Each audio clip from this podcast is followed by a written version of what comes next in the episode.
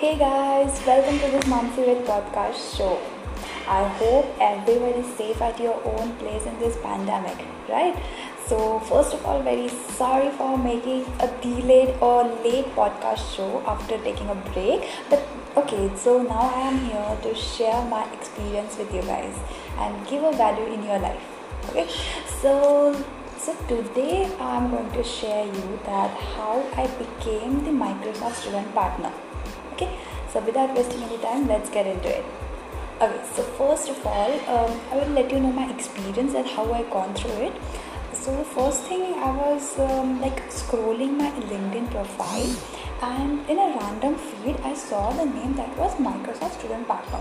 Okay, so the word itself describes its meaning, but to get the whole knowledge, there was a link provided in that feed. I will provide the same link in this description of the podcast, the description of the podcast. Okay so yeah i gone through that link and they had given a detailed information about the same like what is the selection process what you have to do if you have been selected what you have to do if you not get selected and many other stuff okay so in that particular website in their particular website you will get to know all the detailed information like if you're applying for it and if you get selected or not.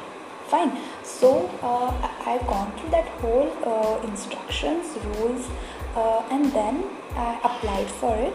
Uh, and while applying for it uh, they they had asked me um, like six to seven questions which was uh, somewhere based on myself like my past experience and stuff like that. And, and, and some questions were related to how i will help community to grow it. Okay? So basically they want to know that if you are being a microsoft student partner then you are capable of helping community to grow within it. Correct? So uh, yeah they asked this six to seven questions and they made a and we have to make a video based on uh, ask their questions. One of one video is like huh sufficient.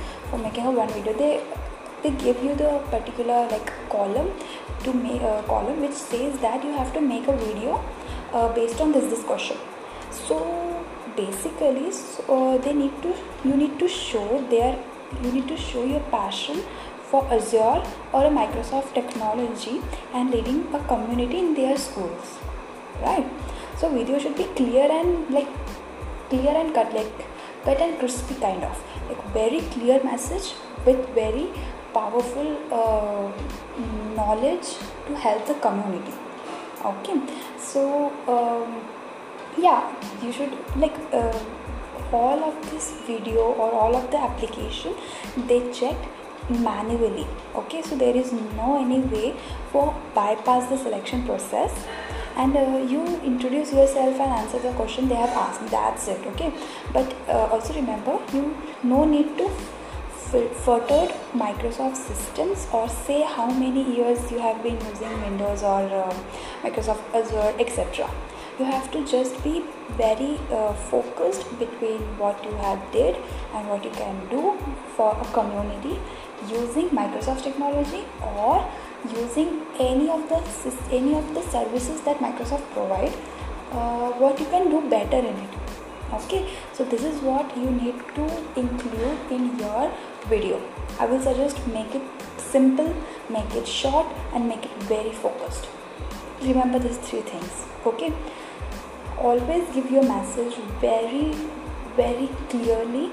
Show your passion uh, about helping the community and there you go uh, yeah so my application was selected um, I was the like um, July 2019 batch. I got selected in July 2019. Uh, and yes, from that onwards, I have been working with Microsoft Student Partners, and we have organized two to three events, um, hackathons, and workshops. And yes, um, like basically every person that is from an IT background, I think has a passion to work with a Microsoft. Microsoft.